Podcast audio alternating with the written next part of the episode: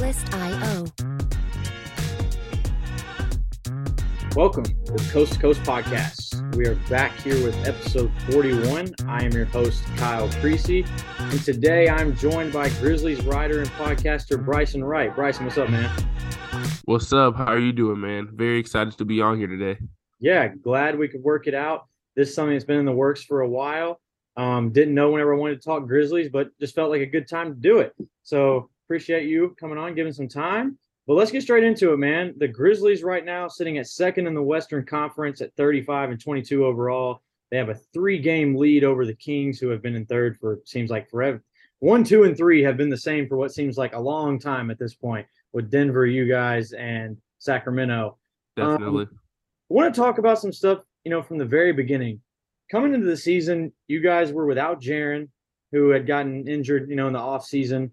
Um, you had lost De'Anthony Melton and Kyle Anderson, uh, Kyle via free agency and De'Anthony Melton via trade. Um, and then Desmond Bane got hurt very, very early in the season. I mean, it didn't look super promising in terms of questions around the roster as the season was going on.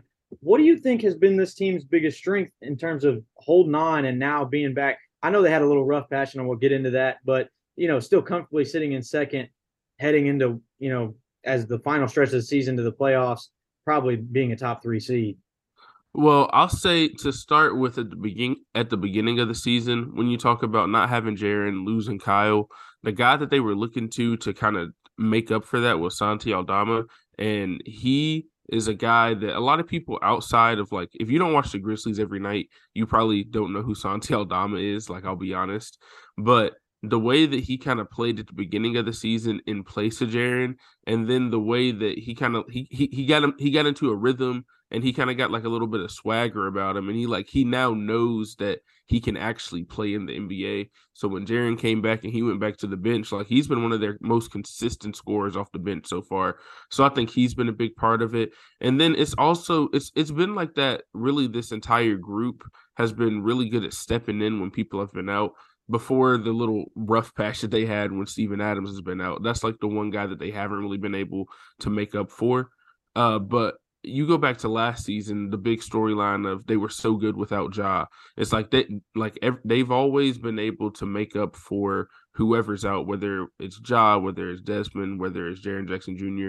And I think it's a lot about like the chemistry and like the how tight knit the group is themselves, and also like like whenever Steven Adams got hurt, right, you bring in Xavier Tillman. Xavier Tillman played for most of that first round playoff series yeah. against the Timberwolves last year. So it's not like you're bringing in guys that have never played before. And I think that's the big thing. They have a lot of guys. It's like they have depth in terms of guys that can play. Now, there are guys that can play that you might not want to play big minutes, but they have a lot of guys that they can play in a pinch. And I think that's the reason why they do so well or better than most people would expect whenever they're missing some of their top guys. Yeah, for sure. And you know, they started 12 and 9 like a little shaky and then Bane's injury occurred and that's where the, more questions arose for me.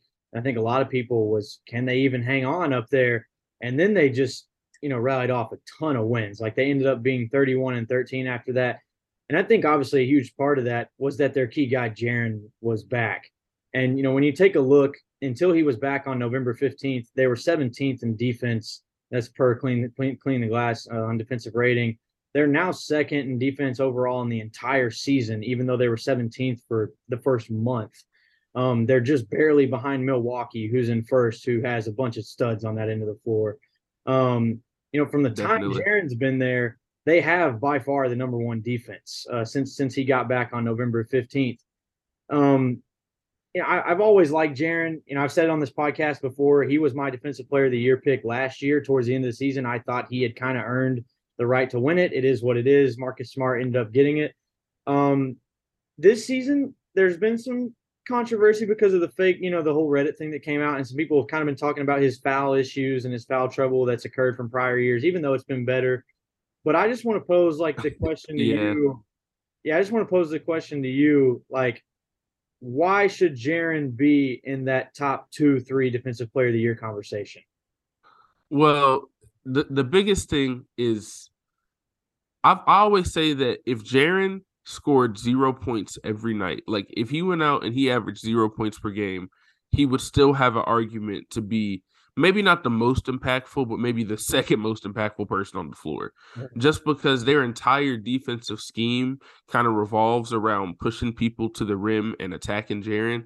And then uh the way that he's kind of learned how to play passing lanes and stuff he's been he's gotten really good with his hands he's averaging over a steal per game this year last night he had four blocks and five steals which is like you never see that kind of stuff from like a big man like in it's it's so crazy just to see his his defensive versatility. I think that's his big thing is because people want to compare him to like when Gobert and it's like, oh, he's a great rim protector, which he is. But it's like you have a great rim protector who, if you get us into a switch with a smaller player, he still is quick enough to keep up with him. Like I always go back to I, I was at a game last year, uh, and everybody knows Luka loves to bring out the big man, and I'm gonna go to work on him and he he did the pick and roll. They brought Jaren up twice in the first quarter. He didn't do it for the rest of the game after that.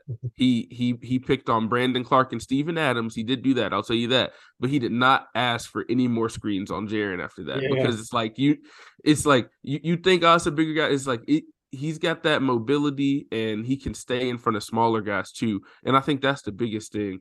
And then like the rim protection stuff this year has just been ridiculous. Oh yeah. Uh, in terms of like he's leading blocks per game like by almost a block now. He's he officially qualifies. He didn't qualify for a long time uh, because he missed the early part of the season, but yeah. now that he qualifies for stats and all that, he's leading the NBA in blocks per game. And based on the trajectory he's on, I wouldn't be surprised if he ends up leading for the season overall, despite missing the beginning of the year. So that would be a pretty big accomplishment. And then the whole the Reddit thing. So mm-hmm. I know there is a couple people that went went back and like looked at it, and yeah. they said they were maybe like two or three blocks the whole season where they were like maybe it was questionable. You know what I mean? not not like it was anything crazy. Uh, and everybody's well, why why are his stats so much better at home than on the road? Like, look at their record at home versus on the road. Yeah, it's like I'm pretty sure they've only lost like five home games and they're under 500 on the road. So you're basically looking at it and it's like, oh, he plays better and wins. Like that's the way I looked at it. It's like yeah. he play when he plays better, the Grizzlies win, and the Grizzlies usually play better at home, right? So that's just that's just how it's been this season. Uh, I would like to see if they can fix that before the playoffs, you know, that's not necessarily uh, the crutch you want to have. But it's the reason his stats are better at home aren't because they're fake. It's just because the team, the team as a whole, just they all play better at home. I don't know if they just feed off of the energy, or it's almost like I feel like sometimes it's not even just him uh, that's the issue. It's like everybody else isn't playing as good, uh, and it's like Jaren's defense and some of those stats depend so much on other people also playing defense. Oh yeah. And there have been times this year where we haven't really seen that as much and they just do stuff that doesn't make sense on that end from time to time. So it's really it's it's honestly really surprising like whenever I look at the defensive rating that they're second because they have like they have, they're a great defensive team, but there are times where it just doesn't feel like that. Well, and especially when you look through the the defensive personnel all the way around isn't great in terms of like player for player. Like it's really, you know, Jaren's anchoring, and you obviously have Dillon Brooks, who's great at what he does, and probably gets under. I don't. What's the term here? Probably undervalued at times. Yeah, I would say with Dillon, is so it's so hard to find his value at times because you'll see him and he'll have the game like last night. He had a game where I think he was like five out of twelve, you know, which isn't bad for him, but it's like he's taking smart shots. He's not trying to take these. I I like to call them the Kobe the Kobe hero shots, uh, where you, you know there there's not not everybody in the no, not everybody can take those shots. You know, uh, he and when he doesn't do that, he is such a huge positive on the court. But then it's just like you see those two or three games, and I think a lot of it comes from last year in the playoffs too, where you'll see him uh kind of shoot them out of games. And I think that's been the issue at times. But he's done a lot less of that this year. Like he's had some stinkers just like everybody else oh, yeah. uh, on the team has, but I, I, don't think he's been the main issue or anything. But yeah, he he always is going to be one of the guys that get, gets brought up just because of his offensive inefficiency. you know, and that and, and that's the problem. But there's without him on defense, and I think that's the problem why it's so hard to find his value because without him on defense, it, the Grizzlies would struggle because there's not another guy. Well, there's not many guys in the NBA where you can legitimately like the Grizzlies played uh the Warriors and then uh he'll guard Steph and then if you play the Lakers, he'll guard LeBron. And then if you play the Raptors, he might guard Siakam. And it's like there's not many guys in the NBA where they can do that. And I think that's where his value really is. Yeah, for sure. And I, I definitely have some talking points about DB later. I want to go back to Jaren for a minute. Um, I, the thing you said about Luka, I really like because I remember there was a game for me last year. I think it was national television, and they were playing the Nets. And you know, I, I think that the league, people in the league always knew like, hey, this guy's a really good defender.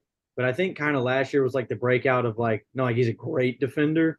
And yes. one game specifically that, that stood out to me, and I feel like I watched a good amount of Grizzlies games. Um, obviously, if you guys listen, you know I'm a Clippers fan. I'm watch those, watch them all the time, and I'm trying to watch everybody in the league. Grizzlies are a team naturally being being like somewhat of a local team since I'm right outside Knoxville, Tennessee. Get to see them a lot, and man, that game against the Nets, Kevin Durant kept trying to get the switch. I think just you know going for a big, and Jaren was just guarding it about as good as possible every single possession. And so that's whenever it like finally stuck out to me of like, no, like it's not just spurts. Like this is consistent and like he's great at what he does. The one thing that I and he's gotten much better about it. Like like even numbers are telling you he's gotten much better about it. It it I think it'll always be hard for me. And he's in my top three right now to win like defensive player of the year if you're playing like 26 27 minutes a game because of the foul issues yeah well see and i i i do agree with that because it's been better this year like you said it's definitely oh, yeah. better i think the problem the reason why it seems worse is because a lot of the times that all of this is happening is it's in all the big national tv games like sure. he fouls out on Christmas. He fouls out on Super Bowl Sunday against the Celtics, or maybe not fouls out, but no, yeah, no, he fouled out on that. And it's like those are the, probably the two games that most people have watched of the Grizzlies all year. Yeah. And then it's like you have the national people that maybe like not to say I expect everybody to watch every Grizzlies game because yeah. it's not possible for you to watch every t- every game of every team, you know.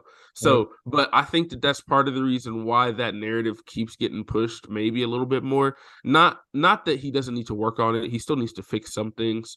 Uh, but for the vast majority of the season, he's been much better than he has been in the past, and it's been more like you look at his fouls per game has dropped, but it's also like you don't see as many two fouls in the first quarter. You mm-hmm. know, maybe he'll have four in the game, but he picked up his fourth foul in the fourth quarter instead of picking it up in the third quarter. Yeah. And it's just like all those little things allow him to play a little bit more, and that's the big thing. And I will say, I think the minutes it, it has been affected by the fouls in some of the games, but I mean, like you go back to the Celtics game, he fouled out, the Warriors game, all that. Uh, but I think part of the reason his minutes is down is because he was on a minutes restriction when he first came back too. True. So that's so that's part of it. But yeah, I definitely see that's that's like the only argument I think against him for defensive player of the year. But I still feel like if you look at just like overall impact and like net rating stuff, he's clearly like when he's on the floor, the Grizzlies I think are like plus eleven or something crazy uh for the season. So it's it's ridiculous. Yeah, and like uh, the one area that I just wish that like aggravates me. I'm not even a Grizzlies fan. Is like it happened in the Celtics game the other day. It's like it, this is just very nitpicky stuff. It's like early fourth first quarter, and you, you kind of hit on this a little bit, and like something's going on with the ball screen. I don't exactly remember what happened, and he just like reaches over the top of the ball screen, just trying to like go for the ball handler, and I'm like, dude, you don't need to do that. Like you can... Yeah, those are the ones that hurt. And this is what I always say. I never get mad like if if you're going up to block a shot and you get a foul, like that's not the ones like honestly, you would think like when you look at his block numbers, you were like, oh, he just goes for too many blocks. That's why he gets fouled. Yeah. I promise you, most of the times where he when he gets in foul trouble, it's because of like a stupid reach in foul or it's because of an offensive foul, which is another thing that we've seen is he like when he gets frustrated with his fouling and then he gets the ball, sometimes it's like he's over aggressive because he's frustrated. And I think that's how people bait him into offensive okay. fouls too. Because a lot of the times when he actually gets taken out of the games because of fouls, it's after an offensive foul. That's yeah. just how I've seen it. I don't know what the stats would necessarily tell you about that. That's just how, like, I don't have any stats to back that up. That's more of just like an observation. But yeah. offensive fouls have been a big issue for him, especially in those games where he does end up in foul trouble. Yeah, I think it's a great point because, like, I mean, I, I, I like to watch Grizzlies games, but I'm obviously not watching them all. But I I totally like agree with that observation because Jaren has become like he's been a skilled player ever since he entered the league, but he's gotten a little bit better about like being smart on drives. But sometimes he does just kind of have the tunnel vision and just barrels downhill, and the guy just easily slides over and takes the hit. So, yeah, I I would just love to see him consistently, like in a year or two, or maybe even late in this year, maybe in some playoffs this year, play like 33, 34, 35 minutes. Like I just wonder what the impact would be like in an extra seven, eight, nine minutes of play consistently from Jaren. Oh yeah, and I mean you look at like the per 36 minute stats and it'll tell you that it would be incredible. And then I think he played either 31 or 32 uh last night and 26 points, 5 steals, 4 blocks, 9 rebounds, like basically just did everything that you would want from him on both ends of the floor. Uh, but I think that when it comes to him, it's like he's gonna have to continue to get better as like a two way player. Yeah. Uh, like the defense is big, uh, but and it's not all on him because sometimes, uh, as much as I do enjoy watching Ja and Desmond and running up and down the court and dunking and crazy layups and deep threes and all that, sometimes I feel like like Jaren's got a six eight dude on you, you know, like give it to him and see if he can score. Like and especially like last night in that first quarter, he was just killing it. And you saw like at halftime they had built like a 20 point lead. They mm-hmm. go away from him a little bit in that third quarter. And then all of a sudden the Jazz, no Lauri Markkanen, have come back and it's a five point game in the fourth quarter. And then they go back to it and you win. So it's, it's one of those yeah. things where I think that's going to be a big thing is seeing more of him on the other end down the stretch. And I think that's really going to have to unlock the rest of the team, especially because the playoffs are so like half court oriented. Yeah. And that's going to be the easiest way to get half court buckets is by giving it to Jaren, especially because there's not a lot of guys that have a power forward that's as big as Jaren, especially once Steven is back in the lineup. Yep. And, you know, I look at his defensive numbers so much because I'm just, you know, I want to see it and just evaluating like for my own sake. But I haven't taken a deep dive into like into offensive numbers, but eye test to me alone, there seems to be improvement on that end already. And I, I really like his potential to be a consistent, like 18, 20 point per game scorer for a long time. Oh, definitely. And I think the thing is that he's more efficient this year. Mm-hmm. I think he's shooting over 50% for the first time in his career since I think like his maybe his rookie year he did, but like this has been the most efficient season that he's had like by far on the offensive end, and, and that's partly just people like the rest of the team has learned where he likes to get the ball. Yeah. He either likes to get the ball posted up, sometimes he likes to get the ball kind of like on the outside and drive. Uh, I I don't want to compare him to Giannis because it's so because like it's Giannis and he's not on Giannis's level, but when you look at like the player that I think that not not to say that I ever think he's going to be as good as Giannis is right now, yeah. but when you look at a player that's like of that type, he has some of that same stuff when you're talking about being able to drive when mm-hmm. he has like bigger guys on him and stuff like that and then some of the post moves but obviously he still has a long way to go before he gets to that level yeah and you know, i don't think that it's like crazy to like it, you know I, I think some people take it the wrong way when you mention a player sometimes it's like you're not saying he's going to be him it's just it's a comp, like it's a player comp. Like, like yeah, he has like you know if you play 2K where it's like shades of like yeah. it's like shades of Giannis Antetokounmpo. yeah, like, sometimes not yeah. all the time because if it was all the time, then the Grizzlies would be the best team in the NBA. But yeah, and I also like how you kind of brought up, you know, still learning to play with him, and that's a great point because they essentially lost a year with him. Like in you know in his, I think it was his second season where he was pretty much out the entire year. Yep. So you know, he's he's still like he's basically a year younger than what his actual playing years say. And so it, it, it's going to be interesting. Um, you know, looking back the overall record after they did end up 31 and 13, they are now four and nine in their last 13. And Steven Adams went out recently and they're four and seven ever since that happened. I just want to ask from a Grizzlies fan perspective, what does Steven Adams bring to the table that many people probably don't realize or, you know, to me, it's like how well he complements, you know, Ja in the half court and just kind of that double big and the rebounding stuff. But just kind of from a Grizzlies fan perspective, why is Steven Adams so important to this team? Well, the first is the rebounding and offensive rebounding for sure. Because the one thing about the Grizzlies is they're not like a great shooting team when it comes to percentages and efficiency. Like they're just not a great shooting team. But when you take 10 or 15 more shots than the other team does, whether that's from offensive rebounds or forcing turnovers, which is the two things that the Grizzlies have been like the best at over like the last two or three years is we're you know get more offensive rebounds so you get more shots up because a lot of times they're not more efficient than the other team they're playing. Uh, it's just because they have more shots, whether it's because they're getting steals uh, or if they're just getting a lot of offensive rebounds. And then since Steven Adams has went out, it's like like early in the season, the Grizzlies, it was almost every game you could guarantee. Like if you if you if you could bet on which team would win the rebounding battle, and you could bet on the Grizzlies every night, you would have made a lot of money over the first like 40 games of the season. So uh, but just the way that he never stops moving, especially on the offensive glass, and he's just such a force down there. And he's I, I think he's the strongest player in the NBA I don't think that's great. Like, yeah, like pound for pound, he might like may, maybe not to lift the most, but hardest to move. Yeah, you know, like like he, he it's it's very hard to move him on the interior, and then on the offensive end too. Uh, the way that he can like his, his screens are awesome. Uh, I think he's one of the best screeners in the NBA, which is something that people don't really talk about as much, just because it's not like a sexy stat. You know, nobody's out here looking as like, oh wow, this is the best screener of all time or anything like that. But when you have a guy that's as quick as Ja, and then you're trying to guard Ja Morant and you run into a Steven Adams screen, uh, I do not envy the person who who has to deal with that on a nightly basis. Uh, so and then it just opens up the offense. It makes it easier for him to get uh, to the rim, and also his ability to kind of like even box out before shots go up to give Ja even more of an open lane. Yeah. Because uh, there'll be times where uh, if you look at some of Ja's highlight plays, always look at where Steven Adams is, and he's probably boxing out the big man so that Ja has an easier lane to the basket.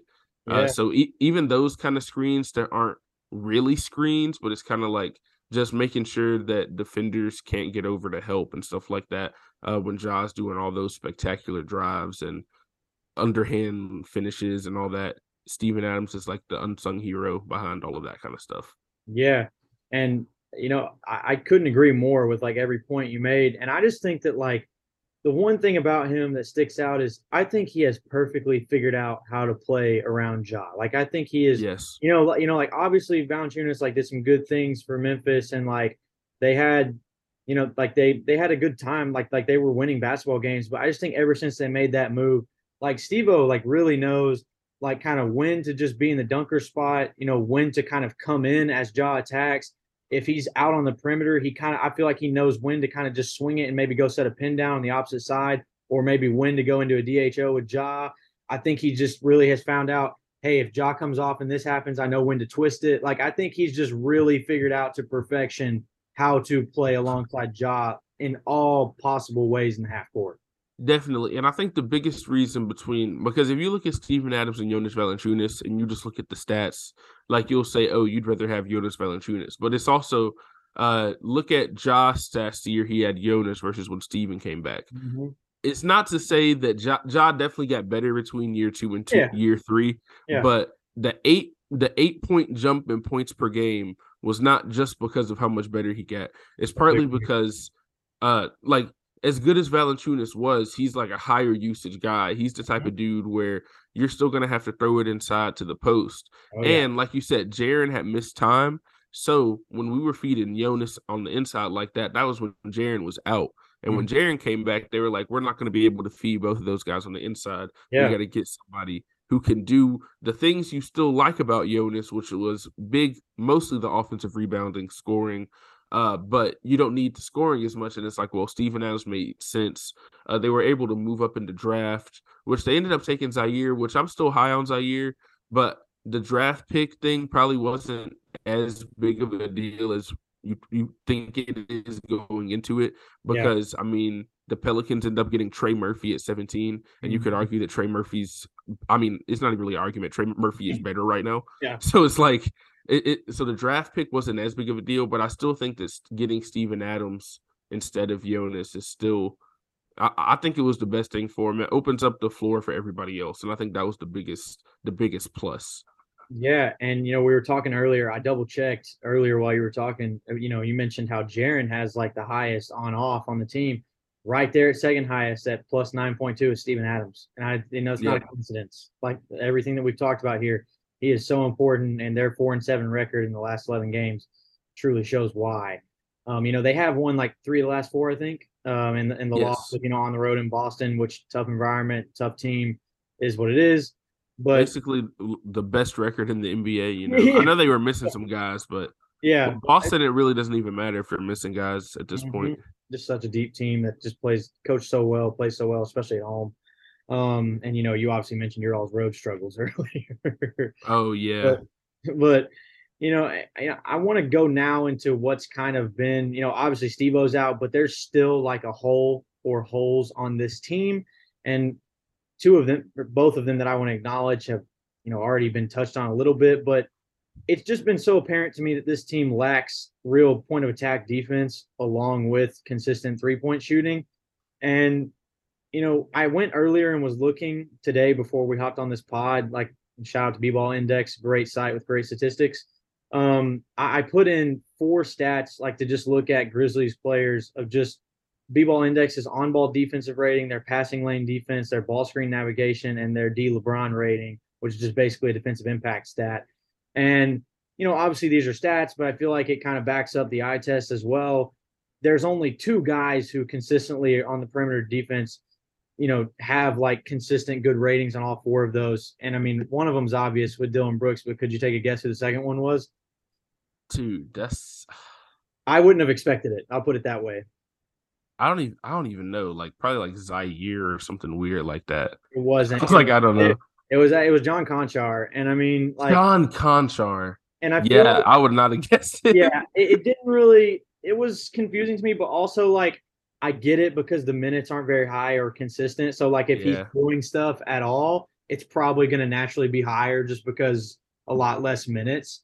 Um, but yeah, I mean, you're basically talking one like heavy rotation player in terms of minutes that has any what of perimeter defense and overall impact at all that's like at a high level um in DB. And I, I just it makes sense why they were so much connected to like OG Anunoby and Mikal Yes. Bridges, you know, involved in, in like a potential three team trade. Um, they obviously have been reported to have heavily went after OG. Um, and apparently I, I don't remember where I saw it exactly, but you know, Zach Lowe of ESPN had mentioned that he had heard that a team had offered four first round picks for Mikal Bridges, and that was reported somewhere. I can't remember where, and it's bothering me now. Yes, that I've heard that, the yeah. Uh, I've heard that as well. And it doesn't surprise me at all. Yeah, Because I think at the point where they're at now is that not to say that first round draft picks don't matter because they're always gonna matter a little Oh, bit. yeah. But when you when you kind of like project this team out, right?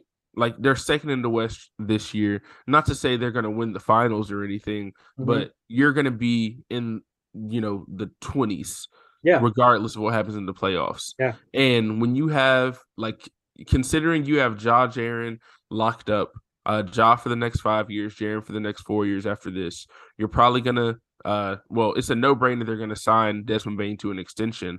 yeah, You're looking at it if you're talking about four first round picks, it's like most of those first round picks are going to be in the 20s. And it's like, would you rather have four players that were drafted in the 20s or one Mikal Bridges? Yeah. And it's kind of, and, and, it's like, that's kind of the way that I think they're looking at it. Uh, now, is that a little bit of an overpay? Maybe. Uh, but I feel like it's it's like they're overpaying because they know that it's like you're getting the missing link for almost sure. uh, because like like I said, as much as I like Dillon, if you could get a guy like Mikal Bridges, like it's not even a question that you go after him. Yeah, Uh, the, the defensive stuff, like you said, uh, they struggle on defense, like point of attack defense. Uh, and I think that's one of the reasons why they jumped so much when Jaren got back is because you're letting guys drive past you, but now you actually have somebody, you know, behind you that's kind of cleaning it up, and I think that was a big reason uh, why he's been great. Uh, but yeah, I, I, think that all the guys that they were looking at uh, are guys that I was I was in on, you know, especially like even Kennard, which obviously he's not one of those awesome point of attack defenders or anything like that. Uh, but it does the the other shooting the, the other need is shooting, right? Like that's the other thing is three point shooting and free throw shooting. Uh, worst free throw shooting team in the league. I don't know exactly where they are on three point percentage, but it can't be great in three pointers made. Uh, they, they've and whenever they do knock those down, they they look awesome. But then you have games where you're like going seven out of thirty five from three, and it's just like can't can't have those. And I think that's why they looked at guys like Mikal OG, stuff like that. So they are 21st this season in three point field goal percentage according to Cleaning the Glass, and they're right under league average. League average is basically right above 36 this year. They're at 35.3. So yeah. obviously been a lack. Um, you know, I, I I also just want to point out like I like I totally agree with the whole thing about it. It might be an overpay, but it's also like it's an overpay that probably is worth it in the sense that you already have your core that you're trying to really win with, and you know it's also at the same time it's not a we say that, but it's also not the same caliber of an overpay like for instance the Gobert trade was. Like it's not that. Yeah.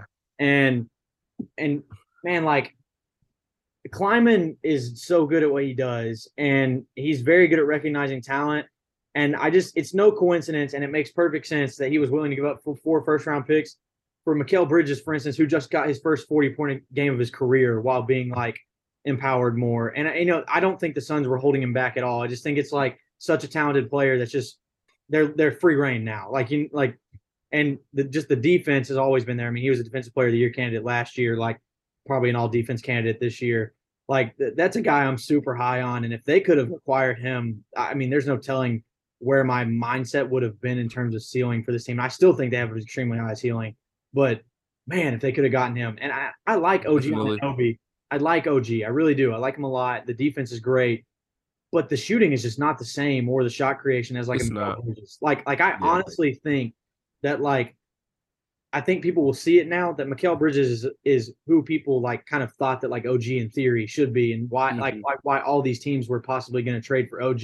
It's like no, if both those guys are available, I can promise you Bridges is the one that all teams would go for.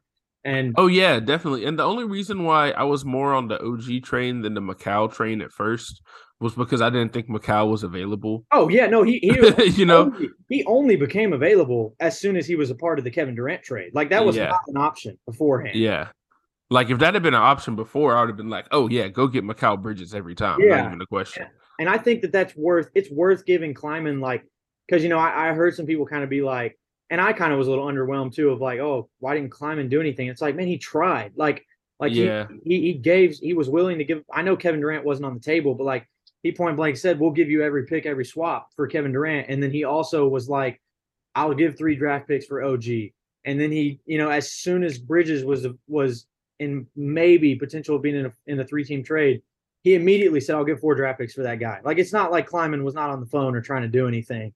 Um, yeah, it just it's very unfortunate when you have a guy that's willing to go all in like that and you just kind of don't get what you were looking for. I think ultimately the Raptors were being pretty insane, the asking price in total for OG. I mean, I think if you're being asked, if you're being given three first round picks and there's not like he could be an unrestricted free agent this offseason. Well, not not this offseason, but next offseason. If if three first round picks for a guy that could simply opt out and leave you in basically a year and a few months, I don't know how you sit there and try to pry even more out of a team instead of just taking that. Now, granted, I don't know if there were, you know, heavy protections on it or something, but man, I just, I, I don't really understand it. And so I, I, I totally am with Kleiman's reasoning of like, hey man, I'll give you three first round picks. I'm not going to sit here and give you three first round picks and Ziaire and Santi or any of those things. Like I, that's yeah, crazy from Masai.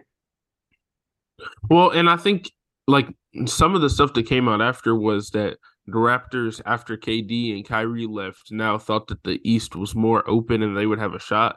And I'm like, I still don't think like y'all aren't beating the Bucks for the Celtics. Like as much as I do enjoy like the roster that they have, and I think they have some good pieces. And it's also a question of well, if all these people are trying to trade for Fred VanVleet and OG Anunoby and Pascal Siakam, it's like then why aren't the Raptors good right now. Like yeah. Gary Trent Jr. was in trade rumors. So it's like, why aren't they good right now if all these guys have so much trade value? And it's almost like you've kind of seen, I think I think that we've seen the ceiling for what this Raptors team can be. Yeah. And that is a first or second round exit uh in in the playoffs. And I and I am all for chasing playoff revenue. I still think that there is there is something to be said about being a team that consistently goes to the playoffs and consistently wins. And I still think that's something to be proud of. And I think that sometimes, you know, the ring culture kind of not like obviously the ring is the most important thing, but you can't just throw away having good seasons and you know building that fan relationship where even if you haven't seen your team win a championship you know what it's like to win at least a first round playoff series. Like i'm i'm all for it if you if you want to go for that. But when it's the third year that you're doing that that's when you got to start being like okay like where, like even even with the Grizzlies, when the whole grit and grind thing, there there came a time where it's like, okay, it's time to start looking for the next chapter. Yep. And I think that that's what you can see that ever ever since they lost Kawhi, the Raptors have not had, they haven't had like somebody to build around the way that I think that they really want. Whether that's a young player, uh, they thought it was going to be Pascal, which Pascal has become blossomed into a great player, uh, mm-hmm. but I don't know if he's still the guy that they necessarily want to build around as like the number one guy. And I think that's kind of what they are trying to figure out. And if they had traded OG and stuff like that, that's kind of like, okay, they're going into a full rebuild. But I don't know. Maybe they don't want to go into a full rebuild.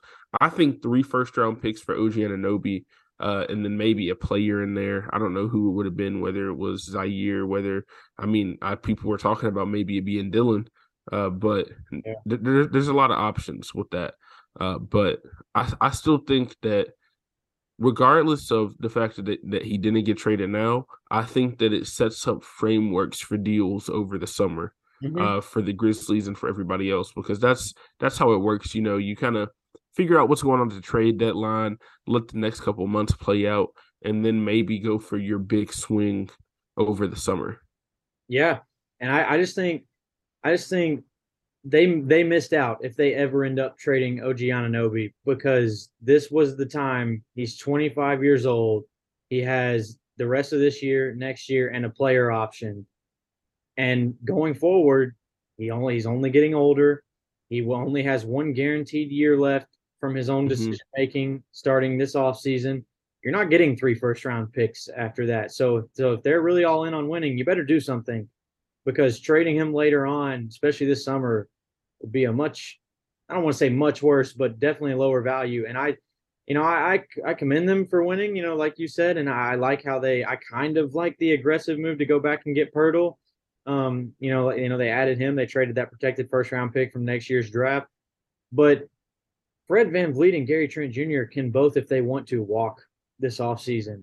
And so, man, would that be a disaster if after thinking about trading those guys in OG, they didn't move any of them. You end up trading OG this offseason because you're kind of losing everything and you need to get something out of him before he just walks the next year and you lose yeah. VanVleet. And, you know, my, my personal opinion, the moment that that report came out that Fred VanVleet is connected to like Orlando and Phoenix, I just think that that's real indicator that like Fred VanVleet would love to be in Phoenix. He even posted that little picture with Booker, just kind of like a teaser right after and Orlando, I think, would be willing to throw the money he wants, considering how how all their guys are on like rookie scale contracts right now. Definitely, and when you look at Phoenix now that they have KD locked up for the next, I think, three or four years now with that extension, uh, and I don't know what Chris Paul is going to do after this season. I don't know if this is his last year or not. I think if they, I think if they, if the Suns win it all, it's probably going to be his last season because I think that's the only reason. The only thing, the only reason Chris Paul hasn't retired yet is because he hasn't won a ring. That's I, the way I look at it. So. I think that would also make sense of like, I don't think he was dumb on Chris Paul's part. I think he knew maybe what he potentially was doing when he kind of had the non-guaranteed last two years. I I think that that's a good point. Um, yeah, I think I think that was the point is where he can if he wants to, he can stay. But I think that he's getting to the point where even in his numbers, like he's still going to be efficient on the mid range jumper. And if he is just catch and shoot outside of like Devin Booker, I think he's going to be fine. Still a great with the ball in his hand passer and all that. Yeah. Uh, but yeah, it's looking like you can tell that he's on. He's at the end, and I think that maybe maybe that's what Fred VanVleet is hoping out for. He's going to go and make a new super team in uh, in Phoenix after this. So who knows? It'll be interesting. Um, absolutely love just going on tangents like that. It's kind of funny how we were going from talking about Grizzlies and we've ended up talking about the Raptors and now talking about Fred VanVleet and the Sun. well, I love these things. That's that's why hey, that's the beauty of a podcast, man. Um, but kind of back to where we were going they did end up making a move at the deadline. The Grizzlies, um, they traded Danny Green and three second round picks that was involved in a three team trade uh, with the Clippers and the Rockets, and they ended up with Luke Kennard. Um, first off, did you think that Danny Green had any potential or like a place with the team?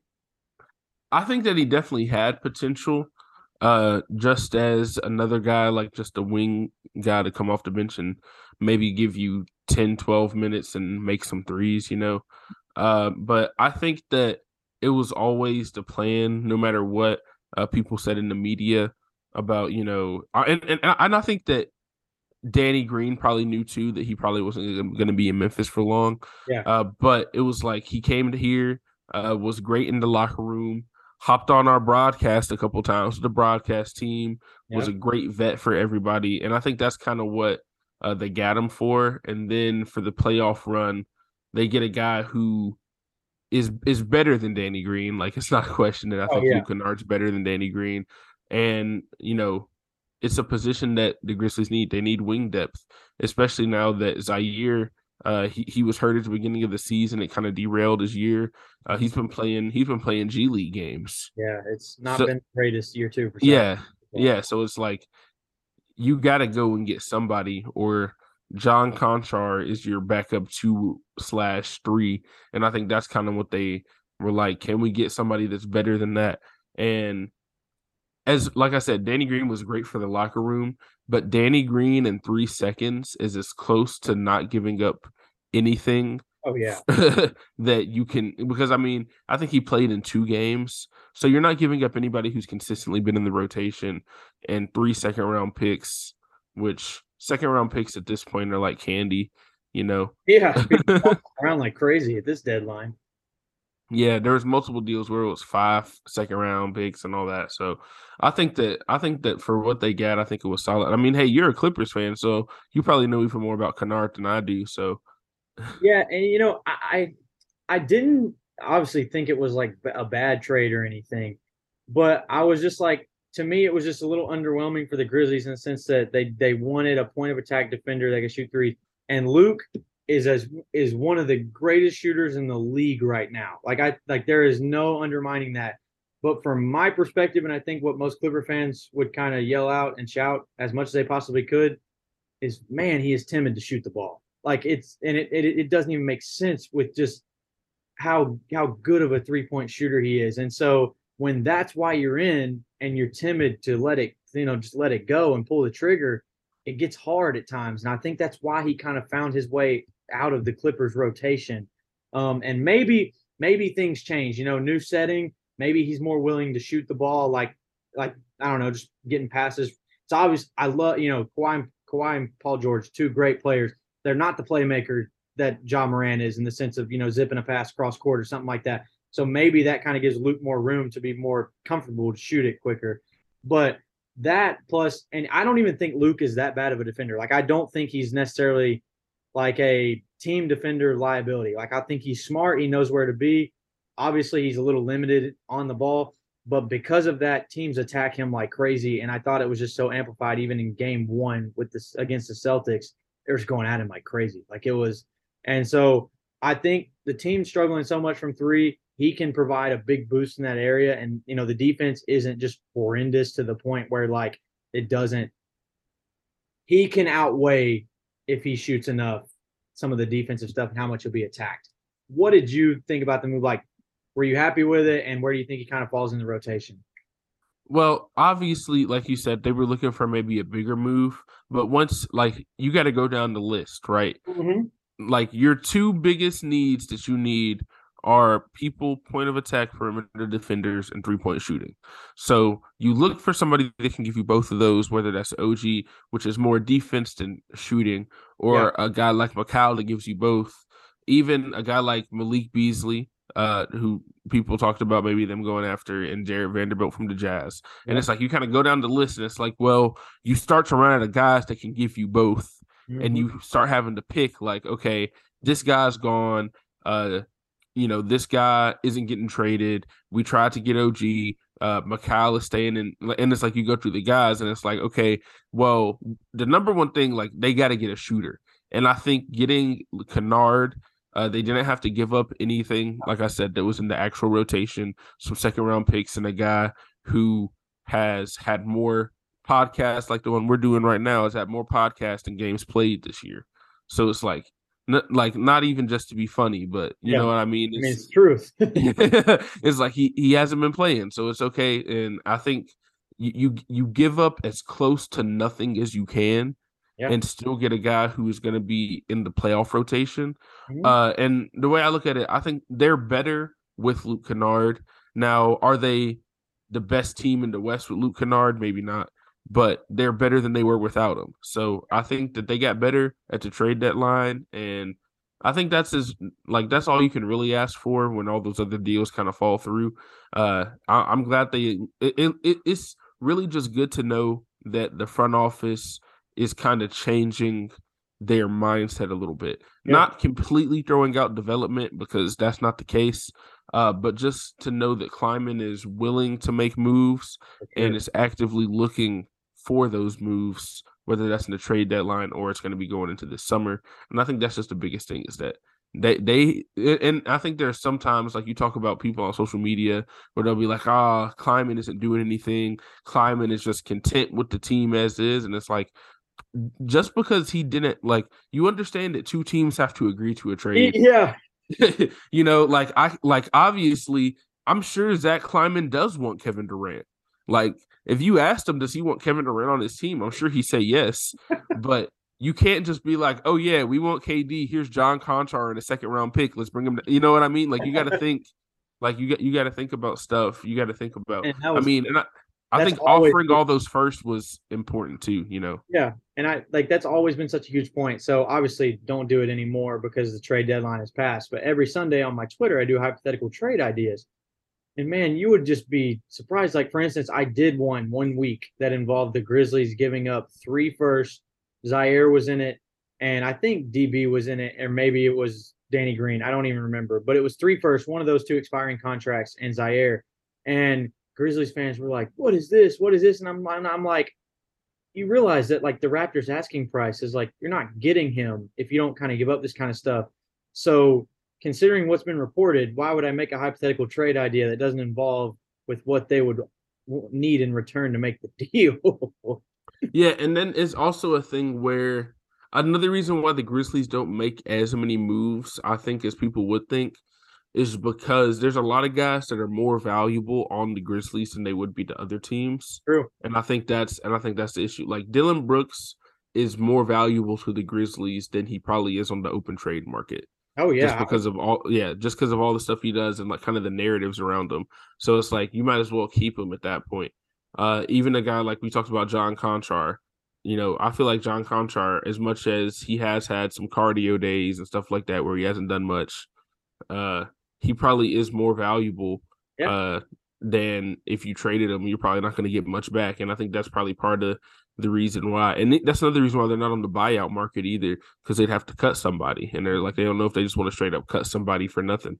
Uh, which I don't know if they're they're not they're not at that point where they just need to start cutting people or anything. So yeah. um, and then just kind of transitioning from this, obviously the team's team set at this point. Um, you know, obviously, you know, begin it was like towards the beginning of the year. Ja was on, I think it was like Taylor Rooks podcast something, and he you know makes the quote of like, "Yeah, we're fine in the West, like we're worried about the Celtics." Well, right now they are 17 and 16 against the rest of the West. Um, they're 0 and 1 versus the Nuggets, 2 and 2 versus the Kings, 2 and 2 versus the Suns. Haven't played the Clippers yet, 2 and 2 versus the Timberwolves, and 0 and 1 versus the Mavs. Um, you know, where do you stand currently in confidence on this year's team after coming off of a postseason like last year where they made a huge jump?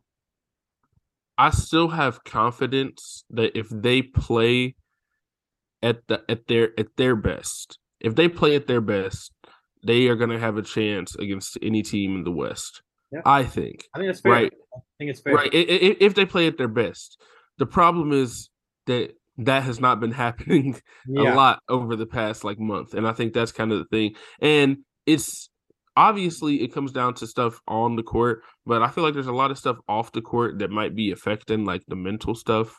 Like you go back to the whole Shannon Sharpe thing, every and I, I think you can even look at like even on Ja's Twitter, uh, he hasn't been as active on social media, kind of like taking a step back from that kind of stuff. Yeah. Just because of all the like narratives and stuff that's kind of been not to say that they haven't been a part of it, because obviously, you know, saying you're fine in the West is going to you're going to get some feedback back from yeah. the west of the west right so it's like it's not to say that it's not like that but it's like i think that they got a little bit hyper focused and you know the whole Jaren is has fake blocks and then uh, people are pointing lasers at the Pacers team yeah. and like and like all this kind of stuff starts coming out and then in the middle of all that uh like I said, the Shannon Sharpe thing happens courtside, and it's just like all this other stuff that's been going around. Where most of the times you hear people talk about the Grizzlies, it hasn't had anything to do with the basketball team.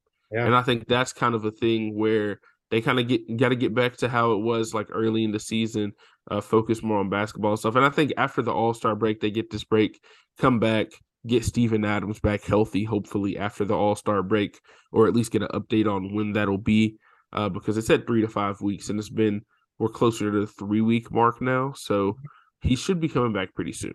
Yeah, uh, but we'll see what's going on after the All Star break, and then just try to string some wins together. They're they're in a great position. I think that's the good thing. Is they're in a great position. Uh, it's going to be weird to see who they end up playing out of that West play in because oh, yeah. there's no telling who's going to be in that. Mm-hmm. Uh, and that's even if they stay at the two seed, assuming they do end up staying at the two seed, they'd be worried yeah. about that. Uh, but based on I mean, they they had they've had their worst stretch of the season and they're still second in the West. Uh, you could be a team like New Orleans. They've had some injuries and now they're fighting for their, you know, and it's like you really see how big that 11 game winning streak is really the difference in the season. Because yeah. without that, you're basically, well, obviously not to say they would have lost all those games, but instead of going 11 and 0, you go 7 and 4 on those games and now, like not to even say that's bad, like seven and four, that's still good for most teams in the NBA. Yeah. You go seven and four instead of eleven and zero, and you're sitting here worried about the playing game. Mm-hmm. And it's just like that, like giving themselves that much cushion helped them a lot.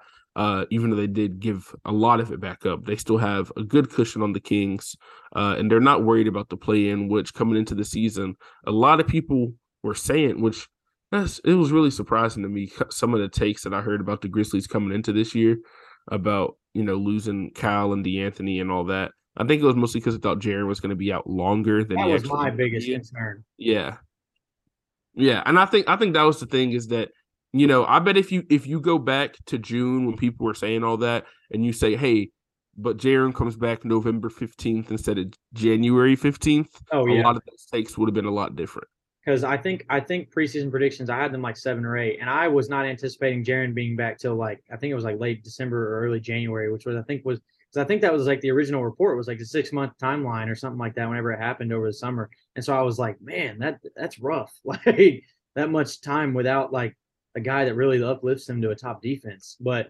Yeah, I mean, I, I think you're totally right. You go back and tell me November 15th, I go, okay, well, they might struggle the first 15 games, but then they'll be right back where they're doing where they're at. But yeah, and yeah, and I think that was the big thing.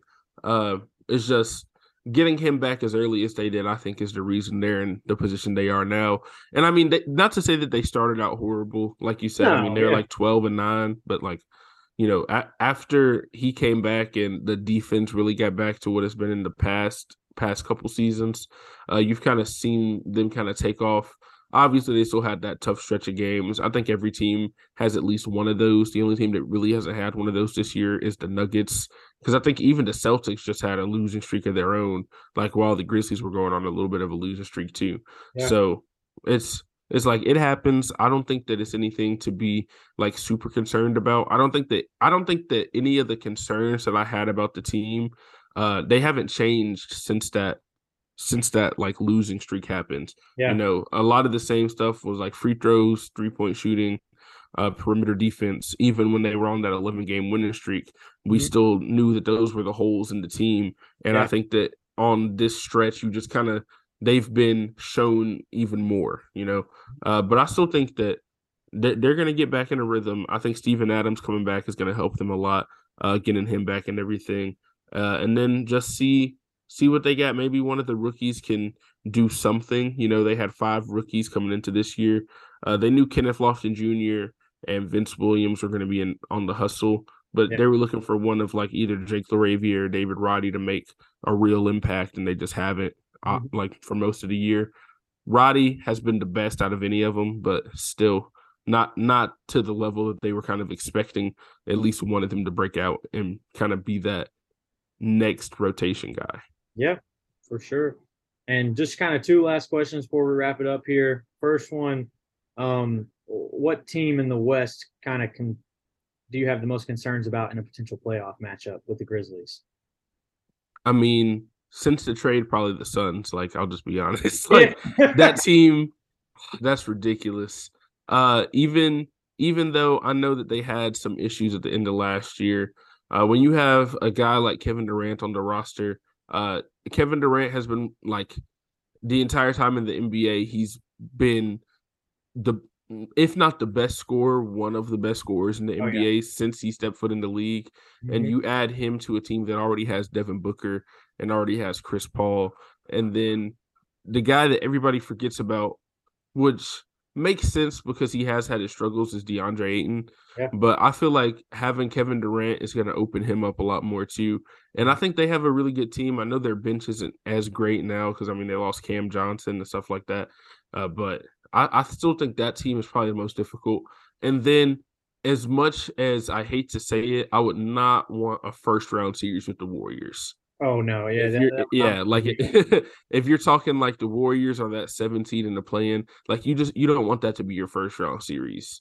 Yeah, and that's just that's a team that like you know obviously they won a championship last year, but you know like you see it on some nights. They're just a team that I think could beat anybody in a series any given series. I don't feel confident in them to do what they did last year in terms of winning four series, even maybe three this year, but they could quite easily go up against pretty much anybody in the league and play spoiler just because of how good they are at their peak.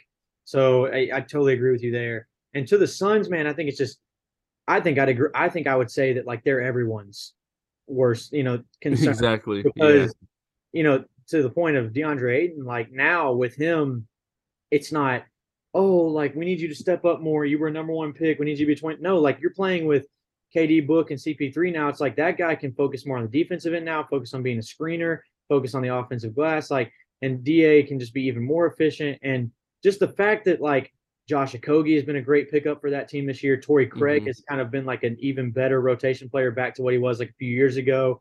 And then, you know, they just got Terrence Ross in the buyout market and he's shown some signs in Orlando. I assume they'll probably get another buyout guy.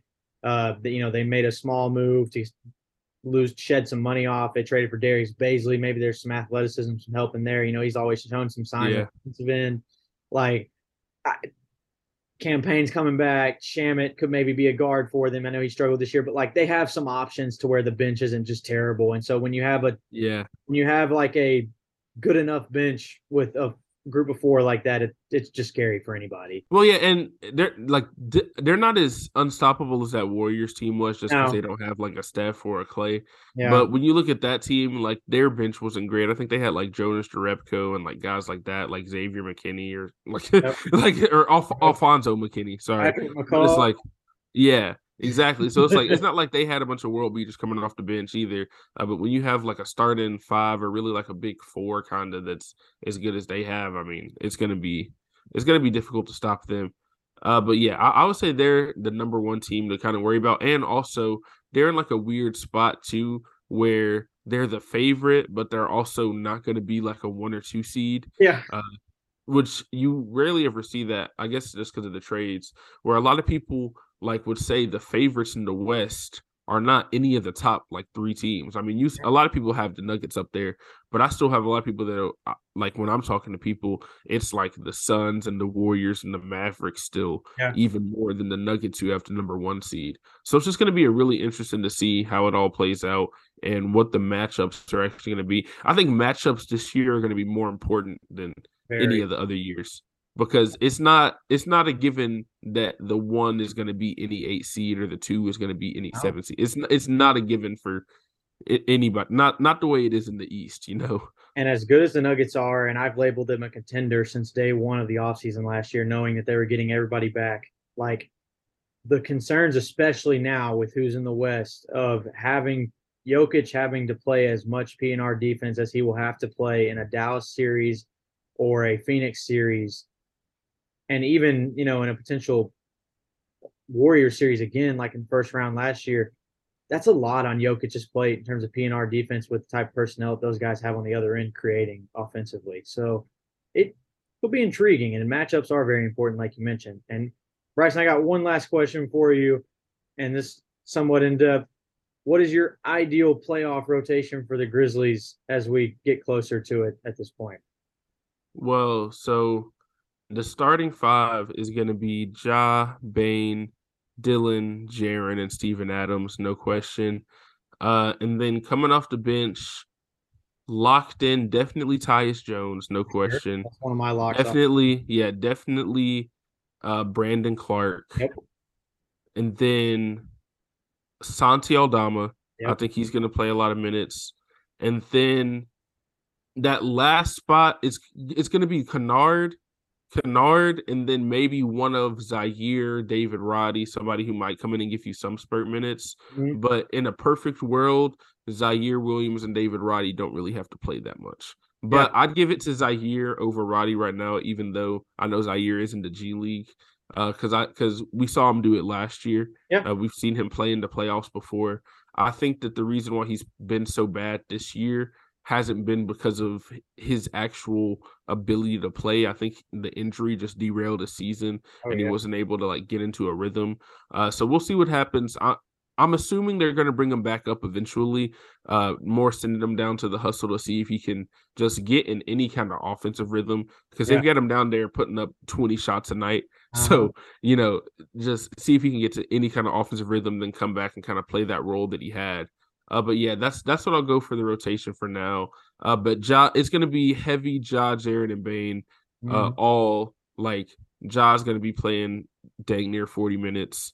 Dez is probably going to be playing 37, 38, and you're going to need Jaren to get close to 35 in a playoff series, I feel like, uh, Yep. in order for them to be at their best. Yeah, and you know, one thing that I'm very intrigued and I'm looking at heading into the playoffs for this team, and I wish I could see a little bit more of it in the regular season, especially with Steve-O out right now, is in 899 possessions this season, Jaren and Brandon Clarke have shared the floor those 899. It's a plus 10.1 uh, net rating. I I Yes. just think that the options with that group and just kind of like as much as I love Stevo, I think that that could be a great lineup. Like, for instance, I mean, you mentioned it earlier, like Steve-O was basically played off the floor in the first round last year. And so it's like, I would just love to see that duo a little bit more in the front court. And I, that's just something I I'm, like it too. Yeah, I definitely agree with that. Uh, not to say that you know maybe maybe not that's that's not the starting lineup. Maybe that's No, the yeah, no. closing lineup. You know, like because I've always been like BC and Jaren at the five. Would would like Jaren at the five. Uh, he's gotten much better playing that position. He's gotten more comfortable playing that position. He's still at his best at the four. People always talk about like his rebound numbers, and you got to remember that he plays next to Steven Adams for Yeah. some of that. you know, like in the games where Steven doesn't plays, you do see a little bit of a jump in his rebounds. Uh, but I think that that front court, that front court can do a lot, and I think you saw a lot of that in that Timberwolves series too, because that's Uh-huh. that's the front court they had to go with for a lot Yeah. of the time. So so I'm very intrigued. It's still a really freaking good basketball team. They're still in second place, three game lead. And yeah, it's just going to be fun. Playoffs should be awesome this year. But Bryson, appreciate you taking your time out. This was a lot of fun. I'm glad we were able to make it happen. Artlist.io. yeah, for sure. I appreciate you having me on. Yeah. So with that being said, this is the end of episode 41 of the Coast to Coast podcast. And we'll see you guys next week.